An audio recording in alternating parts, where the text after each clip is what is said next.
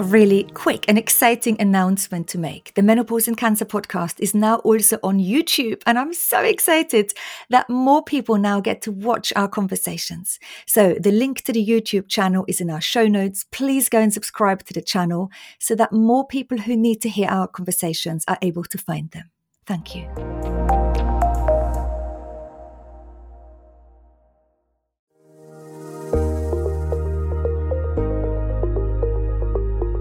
Hi, I'm Dani Bennington and welcome to my podcast. This podcast is for anyone who's been affected by cancer and menopause.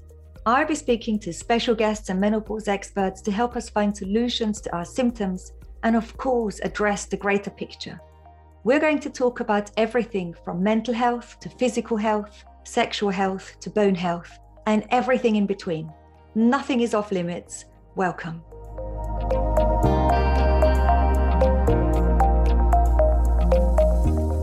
It was an absolute massive shock. Also, I remember the thought of, oh, what if that's the ovary that one of my children came from? I just, mm, mm. That, and that was such a weird thought, but it was in there. Yeah. All these things came up.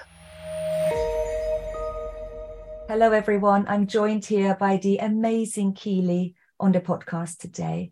I won't have an introduction on the podcast today, Keeley, like you usually do. I just, we're both sat there with our cups of tea.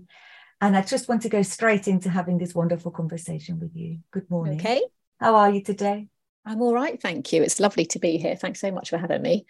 In the run-up to this, I thought, gosh, was it about a year ago that you and I first met and you made contact with me, didn't you? I can't quite remember. Can you remind me?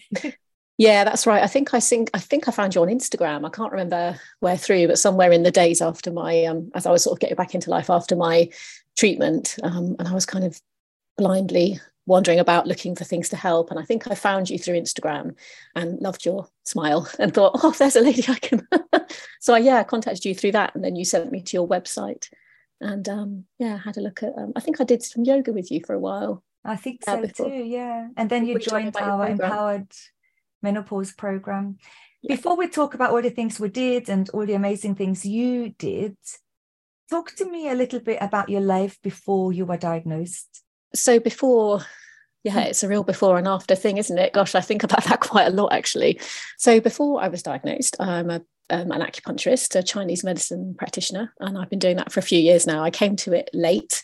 Um, I've got three children who were now twenty-four, twenty and fourteen.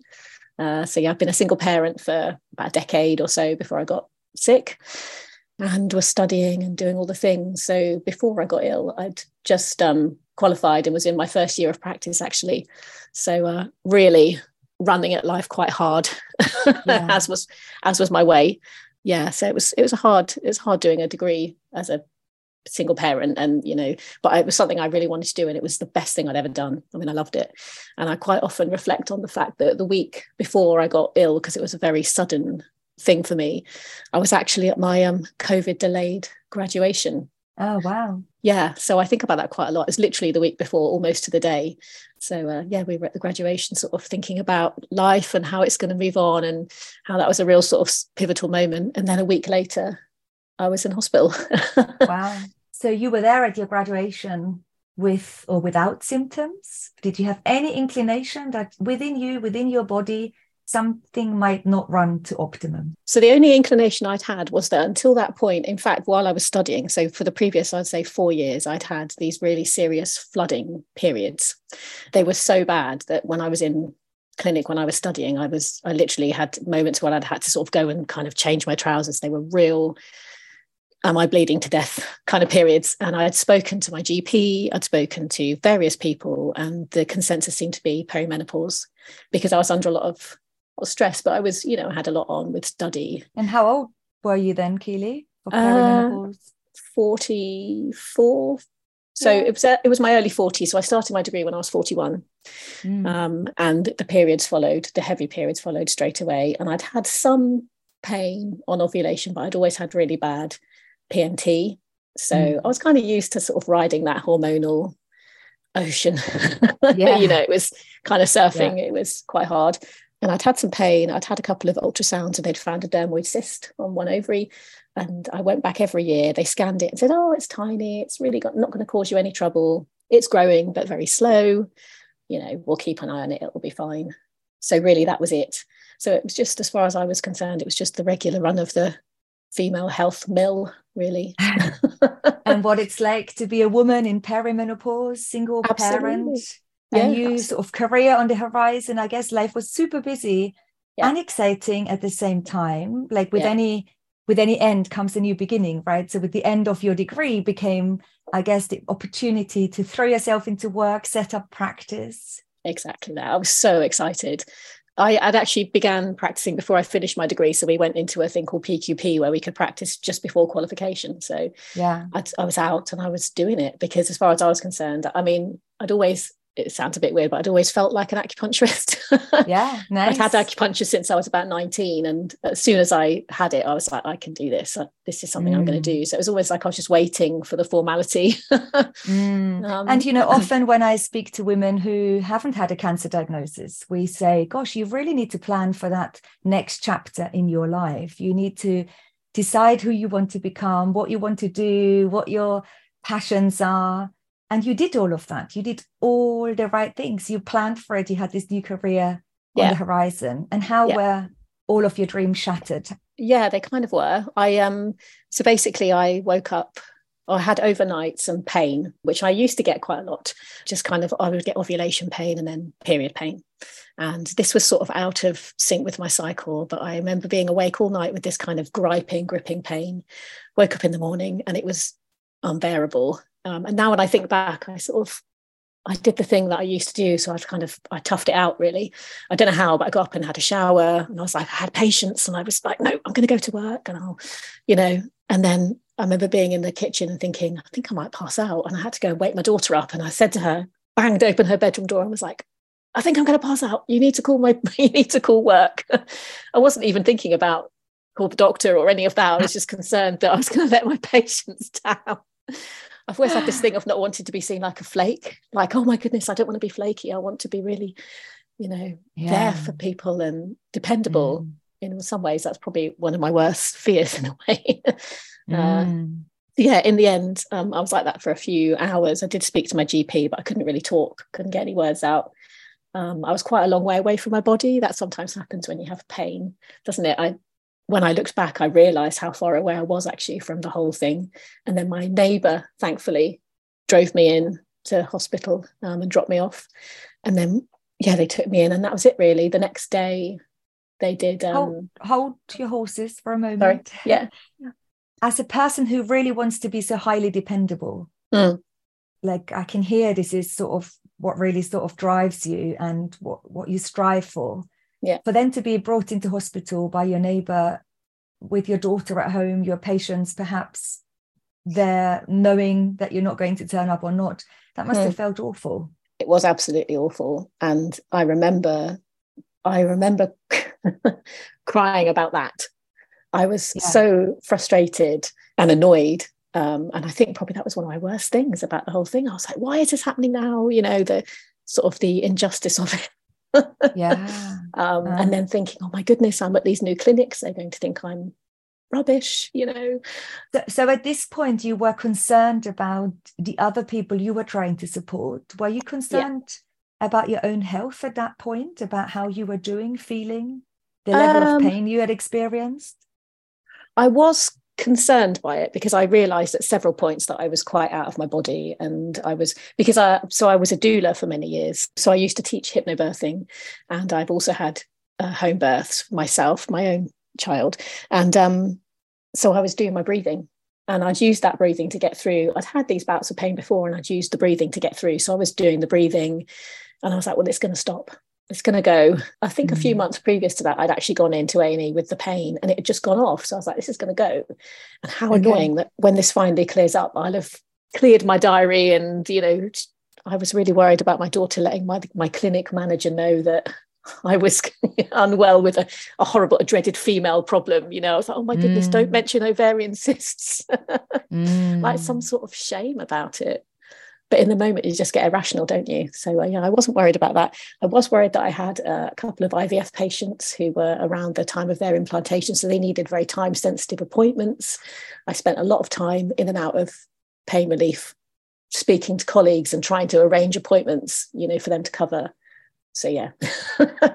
Funny. And then what happened to you in the hospital? What um, so I had a day of pain relief, but they couldn't really bring the pain levels down enough to really properly look. They couldn't do a scan. They wanted to do a transvaginal scan, but they couldn't do it. And then eventually they did a laparoscopy. They ran out of theatre space, so I had to stay in overnight, which again, I was a bit like, oh, oh no, the children, you know. The t- I had at the time my two girls at home. My son had very recently left home to uni. And then the next day I went in for a laparoscopy, which was terrifying because I'd never had uh, an operation before.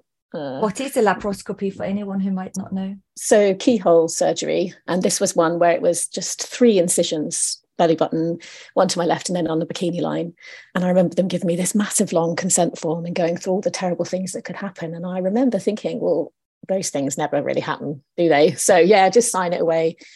Um, and when I woke up, Um, they were showing me pictures of my insides saying, uh, we took away one of your ovaries and a fallopian tube. And I was absolutely horrified. I just was really horrified, actually. She said, don't worry, you'll hear from us within ten days. I'm sure all is well. Um, it just didn't look quite right to us. So we took it away, belt and braces, off you go home. You know, so I was like, oh, okay. Went home, cried for a whole week about my ovary. I just felt really... Yeah, just it was horrible. It was an awful week. And then she'd said I'd hear from her within ten days. And literally on the eleventh day, she called to say that um, actually what she said was, great news, it's not invasive carcinoma. And I was like, oh, because all I heard was, great, it's not cancer. Yeah. But in actual fact, it was another type of cancer. Right. Um, okay. You know, so um, went in for a C T scan and then saw them a week after where they had a meeting. But yeah, the whole time I was just really quite out of it. You know, I was really trying to carry on as normal. So people were saying, well, I'll come to hospital with you. I'm, no, I'm fine on my own. I'm always okay on my own. I'm better mm. on my own, you know. Don't give me too much sympathy. I'll just cry. Yeah. You know, wanting yeah. to carry on and be dependable and all of that. So even actually on the appointment when I, I did take my partner with me, bless him, he kept trying to come and I was like, no, it's fine, I'm fine on my own. He came with me, and then when I went into the appointment I sent him off to get a coffee in the reception. And when I got in there, instead of the consultant I was expecting, there was two consultants, a couple of S H Os, so their sort of team, and this C N S, so a nurse specialist. And I remember walking in the room and stopping in the doorway, like I couldn't even take a step into the room. I was like, oh, no, that was the moment for me. That was the moment you knew that your life would change. Absolutely. Yeah. I realised all these people just looking at me and the nurse specialist kind of looking at me strangely. I just felt that. Yeah, you knew. Yeah, you knew. Yeah, I knew that moment. Um, Until we talk a little bit more about that moment and what would happen next. Hmm. When you said you cried about your ovary, at that point, you didn't know they would find any cancer. You didn't really give it too much thought. Absolutely not. What for you as a perimenopausal woman was the worst about losing that ovary? Was it that you didn't expect it? They didn't tell you we, we might take an ovary or two? Or, or was it that you woke up and suddenly part of your femininity and how you saw it had changed? Or what was it? It was all of those things, really. It was the absolute shock of it. I mean, I'd been having this um, cyst scanned. Just it just become a normal part of, oh, just go. And they sent me a letter. Oh, it's tidy. It was an absolute massive shock. Also, I remember the thought of, oh, what if that's the ovary that one of my children came from? I just, mm, mm. That, and that was such a weird thought, but it was in there. Yeah. All these things came up and I kind of felt silly. But I, so I journaled, which I always, I always go to journaling when I'm. Yes. When things are kind of going a bit wonky, yeah. You know, because I feel I can put all those thoughts down without feeling judged or silly. And often when I speak to women who are about to have their ovaries removed with surgical menopause, often we know it's going to happen. Yeah. Unlike in your case, we often write letters to our ovaries. And I remember mm. speaking to Carly, who's then written a lovely, beautiful love letter to her ovaries. And it was a very much a thank you so much until today with everything you brought me, and I can let go. And for some people that sounds so mad. They're like, oh my gosh, Dani, that's so woo-woo. It's so crazy. And mm. for some people it resonates and they can sort of appreciate that just taking that time. And you were yeah. robbed of that time, right? You didn't absolutely have, so yeah. that ovary, I really was, and um that really resonates for me, because I was somebody who had um done kind of natural parenting, um natural births, cloth napping, yeah, long-term breastfeeding, yeah. so I'd very much been defined by my nature as a woman, really, you know, yeah. that was a huge part of a, a huge part of me. I'd always tracked my cycles, so actually I'd been feeling a bit hard done by that my cycles had gone so wrong. Yeah, like, hang on, I've tried so hard, and I've, you know, I always used cloth menstrual products. I just did it all. I felt I'd done things carefully, mindfully, and then suddenly considerate. Absolutely, yeah. yeah. So you walked into the room, you mm-hmm. saw them look at you in a weird way. Yeah. Did you wait for your partner to come back with a coffee, or did you do it on your own? What did you no, do? No, so they said, um, have you got someone with you? And I said, well, yeah, but I've sent him for coffee because, uh, you know, I'm better on my own. And they were like, we really would like, we think we should bring him back. And I was like, well, okay, well, I'm here, so talk to me. And then the consultant who'd done my operation the week before said, I'll go and get him. And she got up and left the room. And I, oh my gosh. I know. And so I was again like, oh my goodness, I'm sending, she didn't send somebody else. She got up and went, and she said, what's his name? And he said afterwards that he's never, yeah, he was so horrified to be standing in the Costa queue in the, in the hospital oh. and have them come out calling his name. Wow. Mm. So yeah, he came back.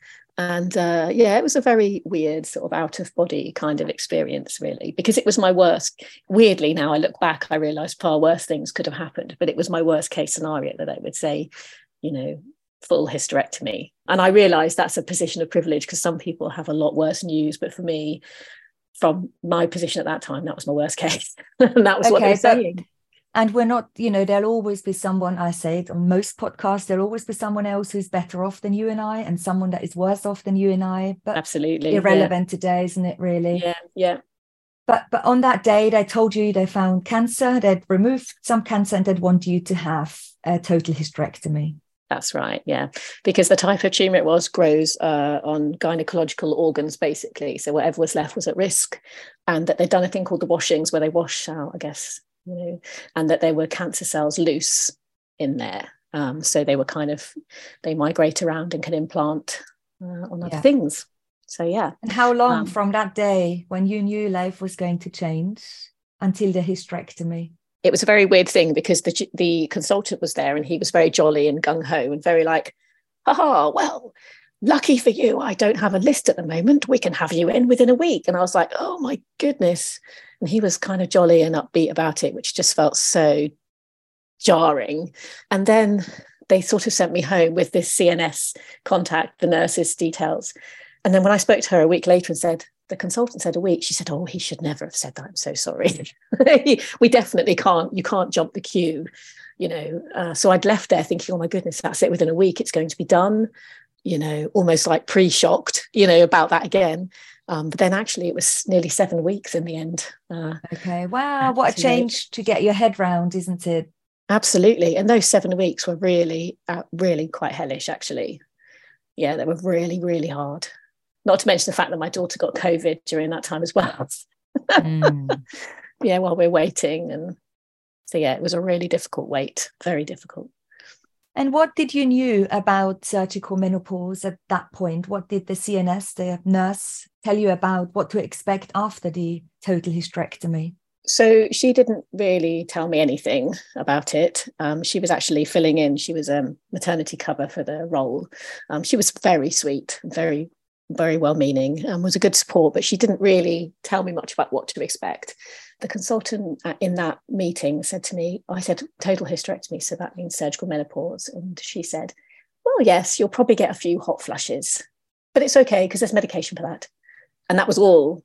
And then um, when I saw the surgeon, a different surgeon that was going to do the hysterectomy, I asked about it, and she said, oh, we've got menopause clinic that we can refer you to.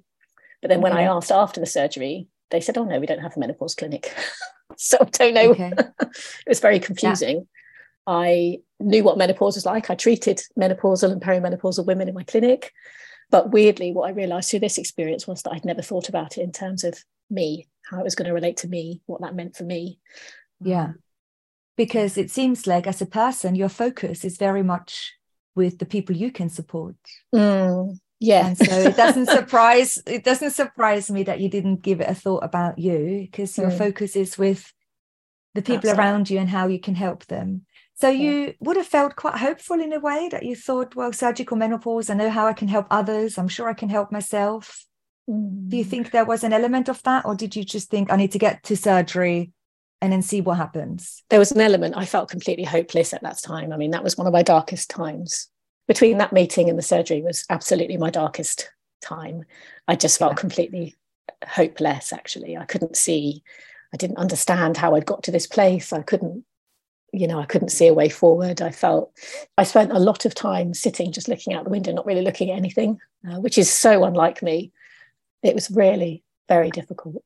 Yeah. So you're sitting there looking out the window, seven yeah. weeks go past, you don't really know what is going on really, and then you turn yeah. up, you go for surgery, and your life again is going to change, isn't it? It's big surgery this time. Yeah, absolutely. So um they were all very excited. It was a robotic hysterectomy, which meant absolutely nothing to me. It could have been knife and fork hysterectomy, I wouldn't have cared. Uh you know, those sort of details just kind of don't mean anything. So yeah, big surgery. The first day I went in, I went to, I waited the whole day, and um then they, it turned out they'd, they'd ordered the wrong part, so then it was delayed to the next day. So oh, it's just hideous. Um so yeah, went in and had it done. Yeah, and then responded quite poorly to the, didn't wake up properly from the anesthetic, felt quite poorly for a couple of days, but I think that was all part of the kind of shock of it really. Mm. And how did surgical menopause affect you?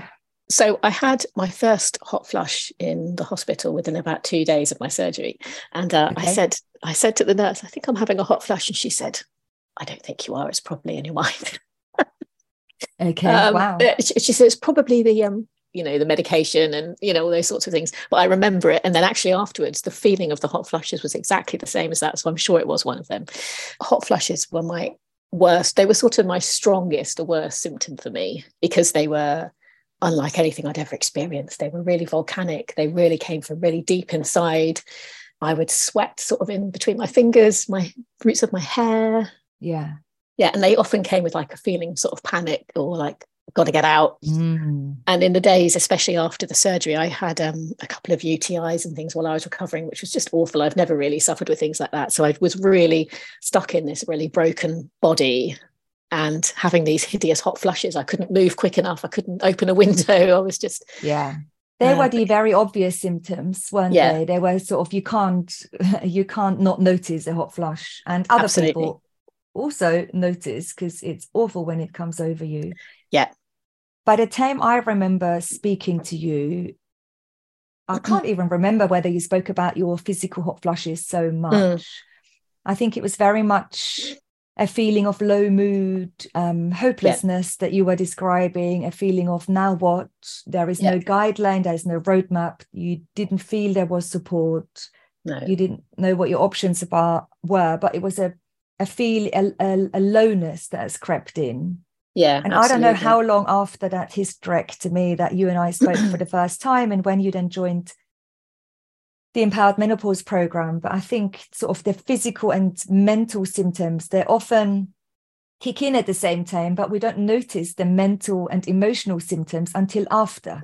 Absolutely. Yeah, absolutely. They're kind of insidious, you know, they sort of creep yes. in. Because I wasn't really recovering physically. I just didn't ever. And it took me a really long time to realise that I wasn't going to feel like I had before. Uh, yeah. That was a real shocker. I, I think I've only, that's really only sort of settled in probably in the past few months. And actually just for me, the acceptance of that, you know, I'm not going to feel like I did before, but it's okay. I can start from now. I can still be strong and vital and all of those things. But yeah, when I spoke to you, I was struggling severely with anxiety actually, and kind of fear, confusion. I felt foggy in my brain. I felt mm. completely at sea. I just didn't know. And my confidence went. I even had a couple of panic attacks when I was driving places. I can't even tell you how unlike the old me that was. mm. Um, you know, I used to worry about driving. I had, I got this thing in my head that I was going to have a flat tire when I was driving, and I just was completely obsessed with it. I was just like, what's going on? But yeah, those things took a long time. Um, well, they've only just really started to ease now. And even then, I still have days. You know, I still have days. Of course. Like that. Um, it's been a over a year, because I remember in our WhatsApp group you have celebrated your one year since your hysterectomy. That was a really yeah. important time for you, wasn't it, to get to yeah. that one year since hysterectomy, since letting go of the second ovary for you, that was. Yeah. Did you feel like celebrating, or was it a relief to get to that point? Or um, it was a big it was day. A very, it was a big day. It was a weird one. And I think it was, you said to me, don't have any expectations of it. Because uh, I felt the day coming. I felt the year's anniversary coming. It was things like it was the same time of year. You know, the light was the same. The second time I'd been in hospital, I'd, there'd been a full moon that I could see out of the window. And so in the November full moon, all I kept thinking about was, it was almost like I was back in the hospital looking out of the window at the full moon. It was, so yeah, the, the year rolled around and it was a real mixed bag. You really helped me with that, actually, you know, your experience. Uh, and I sort of, I still, I was like, oh, I should do something. I need to mark it. I need to. But in the end, I just went for a walk with my sister. We just yeah. had a really, really normal day. It just so happened that both my girls were at home and, you know, it was just a really normal day. And I did some journaling and I lit my candle. I've got into a little ritual in the mornings where I light my candle on the windowsill and I just sit with my candle. And it's a little bit like how I was when I was poorly, except now I light the candle, you know, the light's there, and I just ground. Sometimes it's literally only five minutes and other yeah. times it's much longer. But I did that on that day. Um, so, yeah, and it was kind of a relief to get to that year, but it didn't really mean as much as I thought it might. Yeah, uh, the expectation, isn't it? And then... Yeah, and also people and then the say, reality. Oh, thank goodness you're well now. Oh, yes, a year, oh. you know, you must be back to normal. That's just my, my worst thing. I can't bear it. People say that because uh, it's yeah. there's a fear of sort of saying, oh, yeah, I'm completely fine now. Thanks very much, because I don't feel mm. completely fine still. And I'm not and, back to normal. Yeah. And sometimes we don't feel fine for many, many years, and life would have moved on for everyone else. And we're still with yeah. a lot of baggage and different rucksacks and different belongings of our absolutely. Past that sort of fill those bags up. And it's really, yeah, absolutely. Yeah, it's so real for us, right? It is so real. Yeah. And it is also find... so understandable that other people think, oh gosh, it's a whole year. Of course you would have recovered by now. Yeah, absolutely. And they they want to feel good about it, and they want you to feel good about it. And it's all yes. about, and one of the things that I've really got over in the last year, apologies to everyone that suffered with this, but I've really got over trying to make other people feel better about how I am. I realised that when I was poorly, especially when I was really ill, I was just looking after everybody still. I was trying to, I had to let go of managing how everyone was seeing it, what information was going out, you know, like my family, my parents, my my children. It was just, this is happening. I can't filter this or make this better for anybody. Sorry. You know, I had to really let go of that. Um, yeah. But, so. but but in doing so, you were also sharing just the blank truth. And I know, especially Absolutely. When we look after children, sometimes we want to protect them from the truth, because the truth can be so painful, it can be so vicious, and it can be so devastating. Yeah, absolutely. That. And yeah. at the same time, you were sharing your truth, and because you knew there wasn't anything else you could do, really. Yeah, absolutely. I was really at my sort of at my lowest, but my most raw, really. Yeah. Um, so, and And since then, I have stopped putting a shine on things for people. So when yeah. people say, oh, you're all better now, I say, well, I'm better at the moment. Yeah, thank you. I'm better than I was. I've started owning my hot flushes, especially in my, in my, you know, when I'm in the middle of a treatment and appointment, and I, I'll say, oh, I'm having a bit of a hot flush, excuse me, while I just heat the room up, you know. Yeah. Kind of, and if people yeah. ask, I tell them what's happened. Um, yeah. And that's been amazing. A real, it still have to, I still grit my teeth a bit about that, but really owning it and um, sort of losing that shame around it, you know, that sense that I maybe I've done something wrong, or, you know, um, I, I don't know, shame is the word, isn't it, that comes up around this. Uh, certainly does. Yeah, and I wonder whether there is this sort of big blanket of shame put on women when it is something to do that is perhaps our, you know, with our ovaries, or there's something in our womb, or something to do with our breasts, and sort of, yeah, absolutely. The femininity, you know, decades and hundreds and hundreds of years of shame. I mean, I remember when I was in my twenties and working, I was hiding my tampons up my sleeve, going to the toilets at the office so that no yeah. one would see I was on your period. I'm sure everyone listening to this yeah. can relate to has seen or done it. Why is there so much, you know, all this shame and stigma around the monthly bleed? And I'll teach my children and say to them, well, you might be a bit more angry because you're about to have your period. And because I never did. I never made any allowances sort of for myself. It was no. every day needs to be a same day, and I need to perform. Yeah, well, we grew up with those. We grew up with those sanitary towel adverts, didn't we? Of the women in white, sort of dumping, yes. and, you know, all of that stuff. And actually, of course, that's not the reality of being a woman. Um, and then there was the other side of the thing where you're sort of expected to just kind of pick it up and carry on no matter what, and we can't be brought down by our hormones mm. because mm. then we're not the same, you know. Mm. And I, I never really bought into that, but there was a set, I guess there was a certain element of, you know, I felt like I just had to get on with it over the years because of the way life had been for me. Oh. You know, it's usual ups and downs, you know, you just have and, to get on with life, don't you? And society brainwashes you, whether you believe yeah. it fully or you don't. There's yeah. all these stories around you and you grow up with them, and they do shape what you believe is to be yeah. the truth or what happens out there. Yeah, okay, definitely. So now you're owning up a little bit more to your story. You're understanding that you still have these feelings of shame around what's happened to you, but you can share that a little bit more, maybe with your patients that you see in your clinic. I remember working with you in the Empowered Menopause program. Throughout the four months that we worked together, you made progress, but actually not much has changed. And I knew that because things take a long time. I knew that's very possible. Yeah. We've listened to loads of expert videos. We had all these amazing experts, and you've watched all of their videos. They talked about non-hormonal medical options, hormonal medical options. So part of the program is really to inform everyone of all the options, depending yeah. on your type of cancer. What can you yeah. do? What can we do ourselves with lifestyle, with exercise, with how we look into the future, even how you talk to yourself, like shame. So there's lots of works happened. You yeah. knew with your type of cancer that hormone replacement therapy wasn't going to be an option. Is that right? That's right. Yeah. So I've been told, and subsequently as well, a couple of times in my follow-ups, they just sort of confirm that they can't.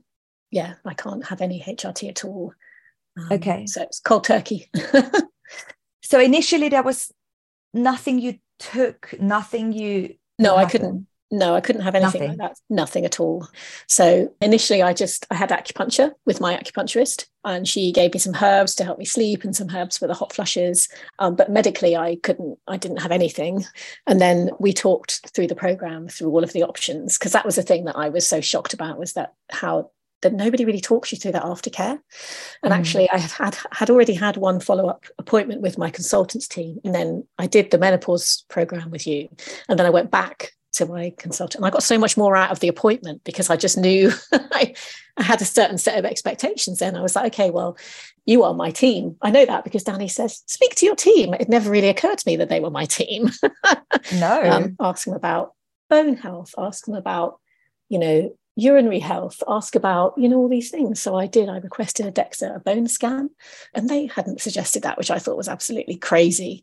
Um, yeah. You know, those real basics, really. And um, in the June last year, they did prescribe me Venlafaxine, uh, which is an S N R I, which is, um, you know, an antidepressant, uh, but they use it with menopausal women that can't have H R T because it's really good for the hot flushes and the low mood and the anxiety. But they gave that to me in June. Oh, I didn't take it. yeah. So we went we went through our program online with you, and I remember talking to you about it and being like, oh, I've got this, I've got this tablet in my cupboard. And, you know, uh, with all my cards on the table, I felt like I'd be a real failure, you know, as an acupuncturist, as a menopausal woman, I should be able to manage this. I should be able to cope. But actually surgical menopause was for me a bit like being hit by a bus.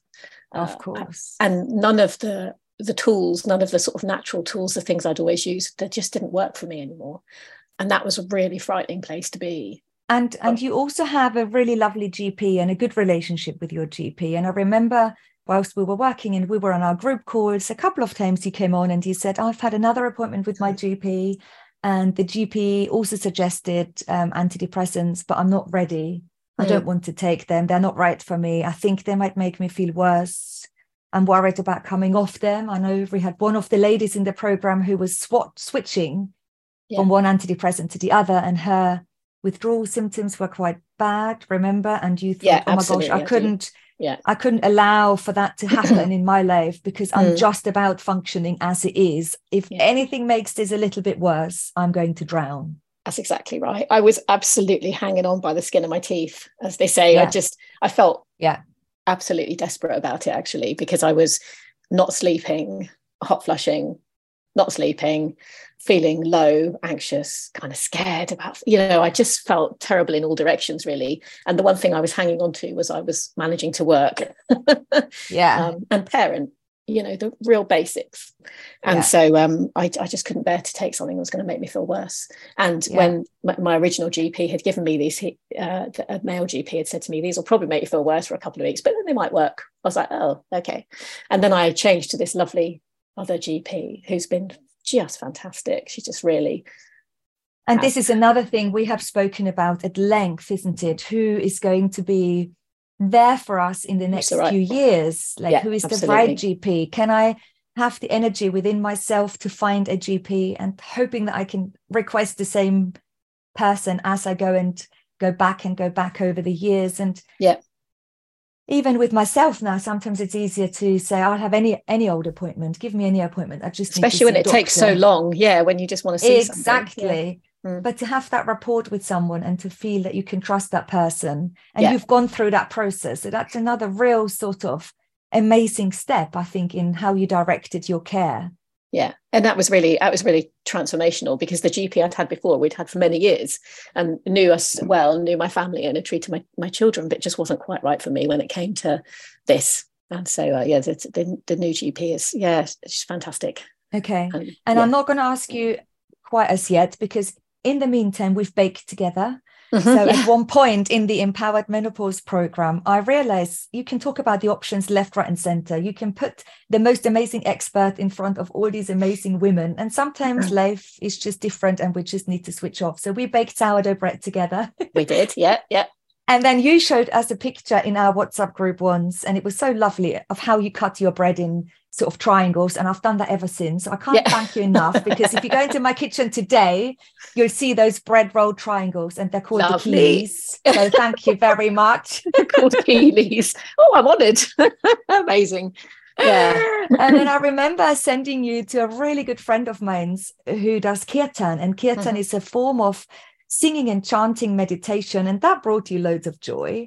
It did, yeah. And I thought, okay, Keeley came onto the program, she connected with other women. I thoroughly enjoyed connecting with you. I knew your toolbox was stacked with options, but you hadn't taken action, and that is mm-hmm. okay, because there's yeah. a right time. Then the program stopped, and a few weeks ago only, and this is months ago now, you've told me you started the antidepressants that you so dreaded to take. Yeah. And I was like, oh my God, I really didn't expect you to go down that step, because for some people it's absolutely not the right thing to do. Mm-hmm. What changed for you in your head? What thinking has changed for you to think, I want to take those antidepressants and give them a go? A couple of things changed. One was that I realized that I wasn't really sure what I was scared of. I spoke to my uh, consultant in December, and she said, well, goodness me, you're no better than you were last time I saw you. In fact, you seem worse.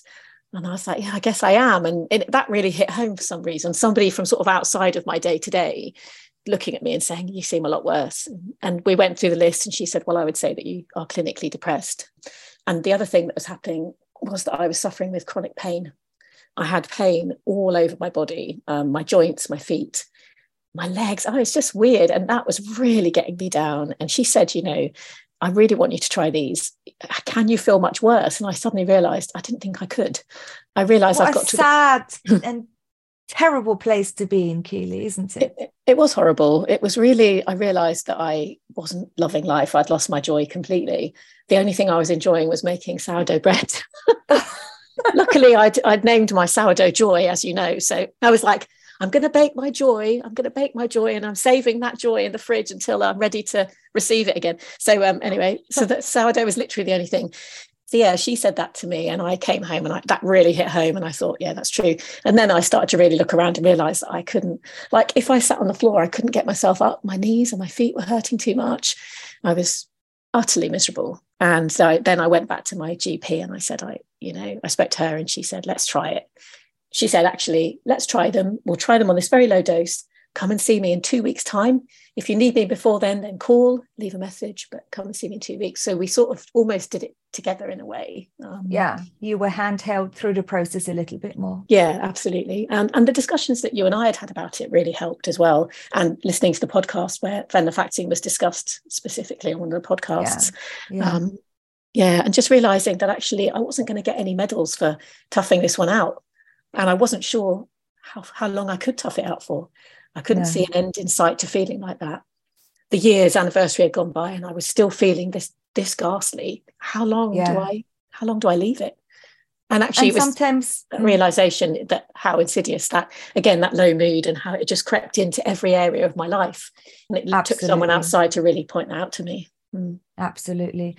And I think sometimes it takes so many conversation and so much thinking, especially when you come from a background like yours that is very natural and in sync with your cycles, and then something like that happens. Yeah, yeah. Taking more medication after really big surgeries is the least you wanted to do. So it doesn't take convincing. I don't think anyone should ever be convinced, but everyone needs to have the opportunity to discuss it so that you come yeah. to a real good conclusion for yourself at that time. Yeah, absolutely. In your life. And that is just not possible in a seven minute doctor appointment. And however good a G P is, however good all the consultants are, I, don't, I just don't think there is enough time no. to do so, because it takes, a, it's a process, and your process took months. And yeah, it did. I don't think it's too long. I just think it's normal. And I want everyone out there who is also thinking, what shall I do? What are my options? I think it's so, so normal that things take a long time. But our yeah. expectation is, oh, yeah, the doctor offered you venlafaxine six months ago. You should have started it there and then. I just don't think that's quite possible for most of us. No, so you started yeah. the antidepressant. Yeah. And then what? I started it on Boxing Day, actually. I thought, I'll get through Christmas. I had a week of feeling a little bit woozy, but I did start on a very low dose. And actually, it's been really transformational for me. It really changed things for me very quickly. Within just a few weeks, I started to notice that I wasn't in so much pain, which was weird. I couldn't work that out. Obviously, pain is a very complex thing, isn't it? But the pain was the first thing to go, which was amazing, because that was just, yeah. Because I hadn't been in poor health or poor fitness before I was ill. So it was just such a shock yeah. to be found in this kind of decrepit body suddenly. um, and I said, yeah, the pain went first. And then my mood started to lift. I felt like I had a little bit more energy. And then we increased it very slowly up to sort of a, a proper sort of clinical dose. And actually my hot flushes had already gone, weirdly. They went the week before Christmas when I had the flu. um, I, I got baked for a good five days with a, a fever from the flu. And then my hot flushes were gone after that. Bodies are just such a mystery, aren't they? So yeah, since then, I mean, it really has been.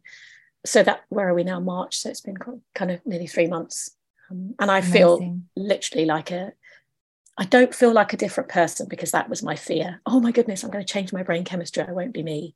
Um, yeah. I won't um, be experiencing things the way I've experienced, because I've always really loved, I'm quite experiential. I like, you know, yes. I find joy in, like, I love watching the birds, and I love, you know, mm. certain smells and things. And I, I've always loved those little things in life. I was really afraid I'd lose that somehow for some reason, mm. because those have been like my, my shelter when things get tough. I can go and watch the birds, you know, um, and things like that. Sniff my teddy that I've had since I was born. It's going to oh, burn wow. my nose in my teddy bear. But actually, I'm still me. Um, I'm, but I am a, a, a much better sort of version of me. Um, I don't feel unlike myself, but I feel more like myself, I think. Wow. Yeah. I was delighted. So that day when I did speak to you, or when you left me a message, I thought, wow, what a surprise. And it really sort of showed me what journeys we all have to go on. Absolutely, yeah. To try and pick out of our toolboxes what might what might work for us at that particular moment in time, and and how long those journeys are for each person. No one will ever know, and it's probably not going to be the thing you'll be on for the rest of your life, and things will change. And yeah, and the way that it was the way that it was put to me was, it's a little bit like throwing somebody a life preserver, basically, in a mental health yeah. sense, and that's going to just help keep you a bit buoyant, and then you might be able to make some other choices. What's happened for me is that I've been able to rest more. I've just felt easier with the choices I'm making. So Amazing. I rest, you know, when I get the chance, I literally lie down and rest. Now, I've always told my patients to do that. I prescribe mm. rest, like you mm. must lie down for ten minutes after lunch, you know, liver blood deficiency or whatever the thing is. For me, though, I would never accept that. But now sometimes at work, if I've got an extra long break, I'll shut the door, I'll put a meditation on. I'm easier on myself and yeah. I'm more able to access my toolbox. Like that's yes, what that, yeah. that's what that medication has done for me. Yeah, it's been great, actually. I mean, listening to you, hats off to you, because you've maintained work throughout all of this. You've mm. continued to be this wonderful single parent. You've continued to dig and have a little research into your options. Mm. It's amazing how you've done things. I've always, always had such big admiration for you. And I always oh, so enjoyed thanks, speaking to you, Keeley. It was always, you know, I learned so much from each and every single one of you. And I just, the rawness of our connections was always, you know, I could, I know how difficult it is. And without ever wanting, I don't ever say to anyone, I think this is what you should do, because I never know what anyone else should do. Of course not. No. We just have all these choices out there. And I just always hope someone mm. is able to do something that helps them a little bit. And it's amazing what you've mm. done. It's incredible. Thank you. Well, I really remembered as well, you saying that you wished, when you looked back on how you struggled after your surgeries and things, you wished that you'd accessed sort of antidepressants and things, or been able to. Yeah. Um, I'm sure I remember, yeah, hearing you say yeah. that. And I just thought, you mm. know, the thing for me as well is that I'm older than you were at that time. Sort of, you know, I'm I'll be forty-seven this year, you know, and I was really mm. thinking, gosh, I don't want to feel like this for always. I want to, I've been sort of accessing kind of inspirational things about the second half of life and how we can really make yes. choices. And it's a, it's a second spring, it's a new start. I want to feel like I'm able to do that. Um, yes, Keeley, absolutely. You know, so, yeah, and yeah. I, I did always say that in the years after my diagnosis, I really, really wish someone mm. would have offered me one of those pharmaceutical lifelines, because my anxiety was so through the roof and it stopped yes. me from being present ever. And I've I've only now, you know, I'm ten years on, I've only now started to implement what I'm teaching all of you, because in my last massive scare, I did ask the doctor for some something to help. I was, I could not mm. function. I was sick, nauseous all the time. I had, it was awful. My heart rate was through the roof. It was like one hundred seventy sitting down. It was awful. And I did get myself some beta blockers prescribed. And when I picked them up from um, the pharmacy, I was like, big pat on the back, Dani. Yeah. You are learning from your own experience. You're now putting yeah. in place what you're teaching all these it. other, these yeah. other wonderful people that you're speaking to. And I saw, I think, because I'm you, I'm one of all of you. Yeah. It is. Well done. Yeah, it's it's definitely a learning, isn't it? It doesn't stop. That learning doesn't stop. And yeah. and the thing that I incredible. The mm. thing that I always hold on to is I remember years ago hearing somebody say that we teach best what we most need to learn. Yes. Um, and that's so true, isn't it? Because, you know, I hear myself talking to my patients and I kind of go, oh, I need to listen to myself. I need to I need to take some of my own advice. And that's it, isn't it? I mean, you've been, yeah, amazing, amazingly sort of transformational, the information and what you bring to this whole conversation is just absolutely phenomenal, Dani. I don't know what I would have done without you.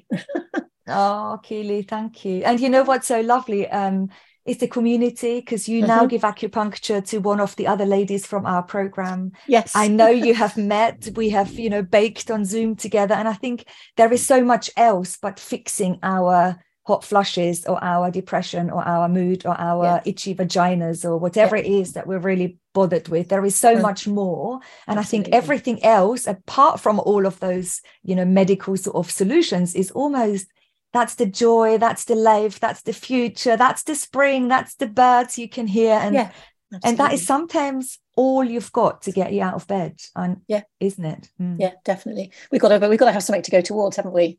That's yeah. the thing. We can't just be running away from things all the time. We've got to have something to go towards as well. I know. So, I know. Yeah. Yeah. Thank you so much for being here today and for so openly sharing your ups and your downs and no, your transformation. Absolutely. How am I going to call this episode? Um, Keeley's, Keeley's transformation. Ah, still a work in progress, though. That's the problem. Oh gosh, aren't we all? Aren't yeah, we all? absolutely, absolutely. Thank yeah. you well, so so me. much, lovely. It's been an Thank absolute you. pleasure. Thank you. Oh, I hope you enjoyed the conversation between Keeley and myself as much as I did enjoy talking to Keeley. Just like I said, I love, love, love engaging and meeting with all of you, whether this is on a more personal level through our programs, all of our workshops, or whether it's maybe just a quick message on social media. I think the strength lies in creating our community, and it's something I'm really passionate about. I just love watching all of you go through your own transformations. And as always, I think the most important thing is to know that whatever is right for you might not be right for me, might not be right for Keeley. You might be sitting there thinking, gosh, I don't know what the big deal was about. I took these antidepressants when they were first offered to me. Or you might think, gosh, there's no way I'd ever consider an antidepressant. And each of our journeys and thought processes are so different, and our whole life from when we were born, or even dare I say before we were born, comes into our decision-making process at the moment. We have been so shaped by life that when you get to decide on something in the now, this decision now is very clouded by everything that's happened to us. And and that's why there is no right or wrong, and we just have to find our own way throughout all of this. And it is sometimes that women say, I have had a hormone-driven cancer. I really want to consider H R T, for example. The other women would say, there is absolutely no way I'd ever even want to talk about it. And without it judging there being a right or a wrong, we're all allowed to find the freedom in how we construct our future health and the decisions we're going to make. And I think that's exactly what Keeley has shown us today is her decision-making process took a while. It was a journey that she went on. It was a process she worked through, and it was perfect for her. And I'm so grateful and glad that I've met Keeley and that she shared her journey with us today. If you want to connect with us at any of our workshops, we're running workshops at Future Dreams House in London once every month in the spring and summer this year. You can find more information about the Empowered Menopause program. I put them in the show notes. You can find more information about the lovely Keeley, who is an acupuncturist in Surrey. I put a link to her contact details in the show notes as well. But now, before we're off, I want to just read you a short poem or um, a few words by Jeff Foster. How to heal. Don't force the healing, my love. Healing is always unforced. It happens when the conditions are right, when there is just enough love, attention, presence, slowness, and trust. When you aren't trying to heal, when you aren't trying to awaken, when you aren't trying at all, when you open your arms to the now, when you fall to the ground. Let yourself feel the rage, the grief, the loneliness. Let yourself break. Let yourself feel worse if you need to feel worse. Speak your raw truth. Upset some people, bring others closer. But don't force yourself. You have to let go of the result, the agenda, the goal, and infuse your unhealed experience with love. Drench your pain, your sorrow, your longing with warm awareness. Saturate the moment with yourself. Create the conditions for healing. The ego will rebel against this news. Your heart will rejoice. Mysterious forces, ancient and unspeakable, do the healing. You only have to get out of the way. Words by Jeff Foster, and I hope a little bit more food for thought for us all. I can't wait to chat to you on the next episode. And until then, wishing you all a good week.